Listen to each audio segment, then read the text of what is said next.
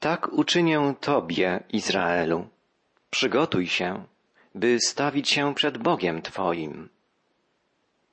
To dramatyczne wezwanie Amosa zapisane jest w czwartym rozdziale jego prorockiej księgi. Amos przekazuje Boże napomnienie, Boże ostrzeżenie i jest to zapowiedź nadejścia surowej kary, Bożego Sądu. Chodzi nie tylko o zbliżającą się agresję Asyryjczyków, którzy podbiją Królestwo Izraelskie, zniszczą Samarię, Betel i inne miasta północnego Izraela.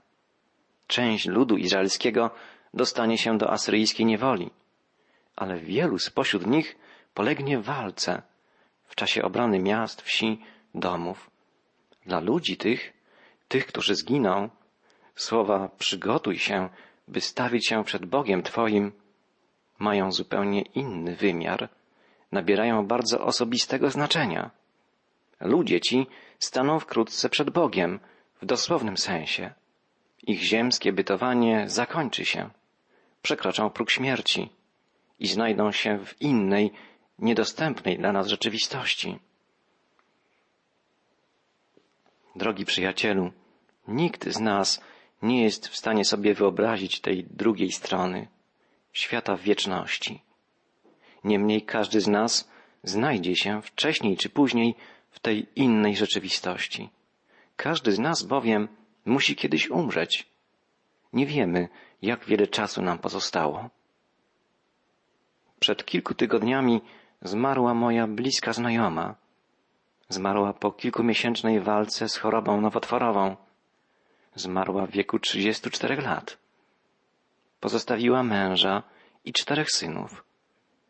Nikt z nas, jej przyjaciół, jej krewnych, nie spodziewał się jeszcze przed rokiem, że coś takiego może się wydarzyć. I nikt z nas nie rozumie, dlaczego tak się stało. Ale jedno, szczególnie dla owdowiałego tak szybko męża i osieroconych tak nagle synów, jest wielkim pocieszeniem. To, że tak bliska im osoba odeszła do Boga jako osoba świadomie wierząca, jako Boże dziecko. Była pojednana z Bogiem. Z pokorą przyjęła Jego wolę. Była przygotowana na odejście, choć tak prędkie, tak niespodziewane. I w pokoju, mimo cierpienia, z pełną świadomością, że udaje się do swego Zbawcy, odeszła do Pana, jak owca do swego pasterza. Drogi słuchaczu, każdy z nas będzie musiał stanąć przed Bogiem, twarzą w twarz. Prorok wzywa, przygotuj się, by stawić się przed Bogiem Twoim. To wezwanie skierowane jest do każdego z nas. Jak mamy się przygotować? Zbliżając się do Niego przez całe życie, a raczej pozwalając, by On zbliżał się do nas, otwierając się na Jego Słowo, na działanie Jego Ducha, stosując się do Jego poleceń, wskazań, żyjąc Jego prawdą, szukając Jego woli. Takie życie możliwe jest tylko wtedy, gdy w Jego centrum znajduje się Boży Syn, Jezus Chrystus.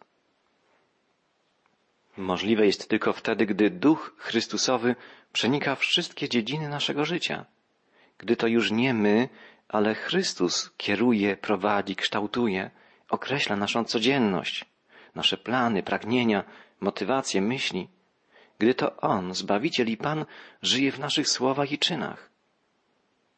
Żyję już nie ja, ale żyje we mnie Jezus Chrystus. To wyznanie apostoła narodów powinno być wyznaniem każdego z nas. Musimy rezygnować ze swego ja, poddawać się pod przemieniające działanie Ducha Bożego. Musimy doświadczać prawdy słów apostoła, jeśli ktoś jest w Chrystusie, nowym jest stworzeniem. Stare przeminęło, wszystko stało się nowe. A wszystko to jest z Boga, który nas pojednał z sobą przez Chrystusa. Rozszerzcie wasze serca, wzywał apostoł Paweł ludzi wierzących w Koryncie. I tak samo wzywa nas. Rozszerzcie serca. Wpuśćcie w nie miłość Chrystusa. Pozwólcie, by odrodził was, by was kształtował, wypełniał, prowadził poprzez Ducha Świętego. To jedyna droga zbliżenia się do Boga, zbliżenia się Boga do nas. I jedyna bezpieczna i pewna dla nas droga prowadząca do życia wiecznego. Wiemy bowiem, że jeśli ten namiot, który jest naszym ziemskim mieszkaniem, rozpadnie się, mamy budowlę od Boga, dom w niebie, nie rękoma zbudowany, wieczny. Pan Jezus powiedział, niechaj się nie trwoży serce wasze, wierzcie w Boga i we mnie wierzcie. W domu Ojca mego wiele jest mieszkań. Gdyby było inaczej, byłbym wam powiedział. Idę przygotować wam miejsce. Jezus powiedział też, gdy przygotuję wam miejsce, przyjdę znowu i wezmę was do siebie, abyście gdzie ja jestem i wy byli. Dokąd idę, wiecie i drogę znacie. Gdy zdumiony Tomasz zapytał, Panie, nie wiemy, dokąd idziesz. Jakże możemy znać drogę? Jezus odpowiedział, Ja jestem droga i prawda i życie. Nikt nie przychodzi do Ojca tylko przeze mnie. Więź z Jezusem. Kroczenie przez życie u Jego boku, pod Jego przewodnictwem. To jedyna droga prowadząca do Królestwa Bożego. Prorok Amos wzywa, przygotuj się, by stawić się przed Bogiem Twoim. I dalej woła, On to jest, który tworzy góry i stwarza wichry, myśli ludzkie poznaje, wywołuje jutrzenkę i ciemność, stąpa po wyżynach ziemi. Pan, Bóg zastępów, jest Jego imię. To jest Bóg, przed którym kiedyś staniemy. Pan stworzenia, Pan historii, wszechmocny, wszechwiedzący, wszechobecny. On to jest, który tworzy góry i stwarza wichry, wywołuje jutrzenkę i ciemność, stąpa po wyżynach ziemi. To wspaniały, pełen majestatu i mocy Stwórca świata, Pan wszystkiego, co zaistniało i co dzieje się w świecie przyrody. Prorok Amos, jako pasterz przebywający często na rozległych pastwiskach judzkich, pięknie opisuje majestat i moc Boga, Pana stworzenia, majestat i moc Stwórcy, odzwierciedlony w jakimś stopniu w pięknie i ogromie stworzenia, w ogromie i pięknie wszechświata. Prorok mówi też o Bogu, to ten, który myśli ludzkie poznaje. Wszechwiedzący, przenikający nas Pan, nasz Stwórca, nasz Władca, Zbawiciel, Przewodnik. Dawid wyznawał w psalmie, Panie, zbadałeś mnie i znasz. Ty wiesz, kiedy siedzę i kiedy wstaję. Rozumiesz myśl moją z daleka. Jeszcze nie ma słowa na moim języku, a Ty, Panie, już znasz je całe. Ogarniasz mnie z tyłu i z przodu i kładziesz na mnie rękę swoją. Prorok Amos woła, On to jest, który myśli ludzkie poznaje. Bóg zna nasze myśli, zna nasze motywacje, pragnienia. Możemy udawać przed ludźmi, przed znajomymi, sąsiadami, nawet najbliższymi krewnymi, że jesteśmy do gruntu dobrzy, szlachetni, prawi. Przed Bogiem nie musimy i nie możemy udawać. On zna każdą naszą myśl, zna każde nasze słowo, zanim je wypowiemy. Ktoś powiedział, że nawet mały, ukryty nasz grzech wywołuje jawny, głośny skandal w niebie. Bóg zna mnie i Ciebie, zna każdą naszą myśl, każde nasze słowo, każdy czyn. Prorok Amos apeluje, przygotuj się, by stawić się przed Bogiem Twoim. To wezwanie bezpośrednio skierowane było do Izraelitów za dni Amosa. Odwrócili się oni od Boga, zapomnieli o Nim, popadli w odstępstwo, w bezprawie, niemoralność. Nie powtarzajmy ich błędu. Nie zapominajmy o Bogu. Bądźmy przed Nim szczerzy. Niczego nie udawajmy. Prośmy Go o przebaczenie, o oczyszczenie, zbawienie. Módlmy się, by działa się Jego wola, tak w niebie, jak i na ziemi. On stąpa po wyżynach ziemi. Pan, Bóg zastępów, jest Jego imię. Te słowa kończą czwarty rozdział Księgi Amosa. Warto je zapamiętać, wziąć do serca i iść przez życie z Bogiem, Panem nieba i ziemi. Następny, piąty rozdział Księgi Amosa otwierają słowa przejmującego wołania. Słuchajcie tej mowy, którą jako pieśń żałobną o was zaśpiewam, domu Izraela. Jest to początek poruszającej pieśni, jest to śpiew żałobny, opłakiwanie Izraela. Prorok wie, że już wkrótce upadnie północne królestwo izraelskie. Opłakuje los ludu, który zostanie pokonany, zdziesiątkowany, zniewolony. Amos woła, upadła, nie będzie mogła powstać dziewica Izraela. Leży na ziemi. Nikt jej nie podźwignie. Upadła dziewica to symbol całego narodu izraelskiego. Naród ten został poślubiony Panu. Został wybrany jako Boża oblubienica, narzeczona, małżonka. Ale oblubienica ta upadła. Leży na ziemi, jak woła prorok Amos, i nikt nie może jej podźwignąć. Kiedy czytaliśmy księgę Ozeasza, poznaliśmy historię życia tego proroka. Doświadczył on niejako na własnej skórze, czym jest zdrada, czym jest niewierność małżonki. Bóg nazwał swoją małżonką Izraela, obdarzył swoją oblubienicę miłością, troską, dobrocią, a ona odwróciła się od niego, okazała się niewierna, nie odwzajemniła jego miłości, odeszła i upadła. Upadła, nie będzie mogła powstać dziewica Izraela. Leży na ziemi. Nikt jej nie podźwignie, woła prorok. Drogi przyjacielu, a jak jest z nami?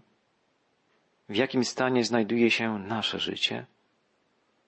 My też, jako lud nowego przymierza, mamy być jak czysta, nieskalana oblubienica, poślubiona Chrystusowi. Apostoł narodów pisał do wspólnoty wierzących w Koryncie, zaręczyłem was z jednym mężem, aby stawić przed Chrystusem czystą dziewicę. Obawiam się jednak, ażeby jak wąż chytrością swoją zwiódł Ewę, tak i myśli wasze nie zostały skażone i nie odwróciły się od szczerego oddania się Chrystusowi. Czy my, jako wspólnota wierzących nowego przymierza, przypominamy czystą, zakochaną, oddaną Chrystusowi oblubienicę?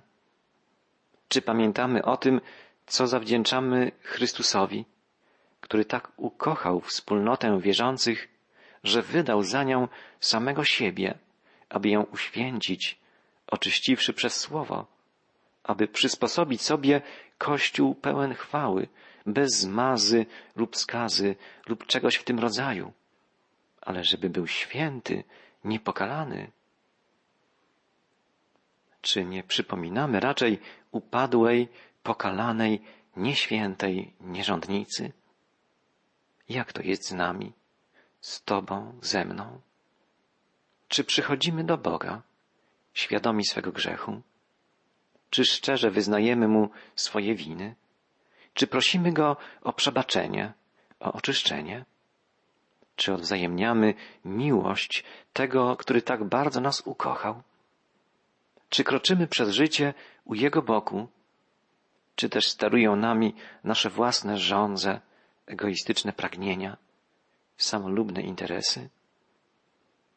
Czy dajemy się zwodzić szatanowi, który chce nas zwieść na manowce?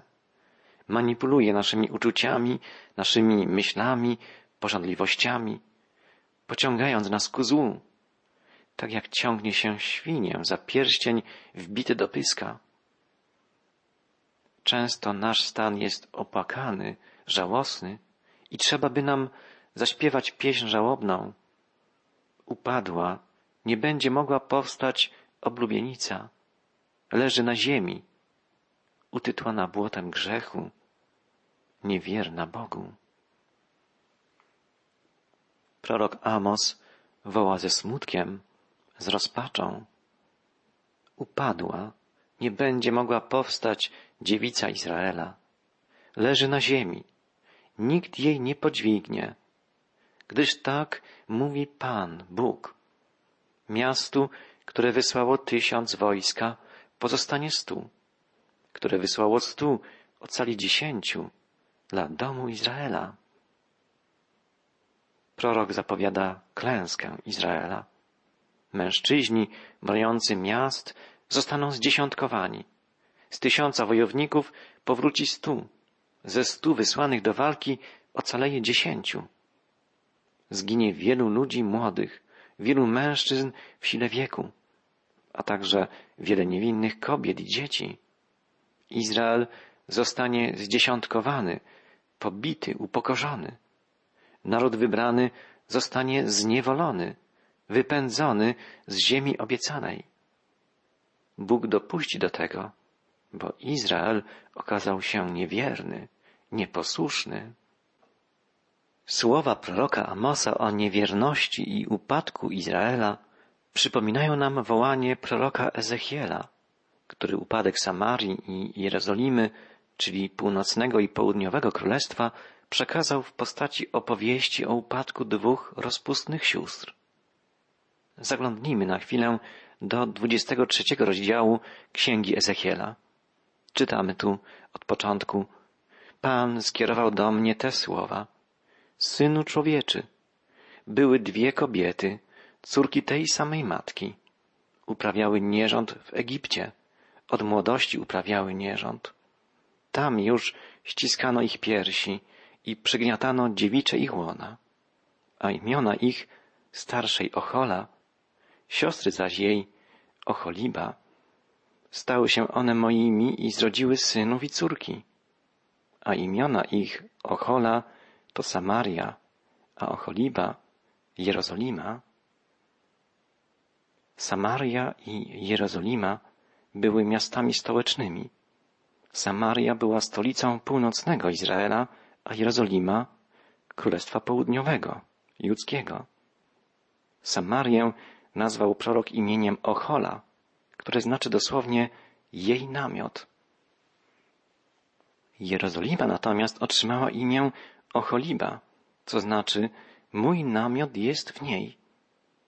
W Jerozolimie znajdowała się świątynia Pana, zbudowana przez Salomona, wzorowana na projekcie przybytku, namiotu wędrującego z ludem izraelskim po pustyni. Była to świątynia zbudowana według Bożego wzorca i tam oddawano cześć żywemu Bogu. Dlatego imię Jerozolimy brzmi Ocholiba, mój namiot jest w niej.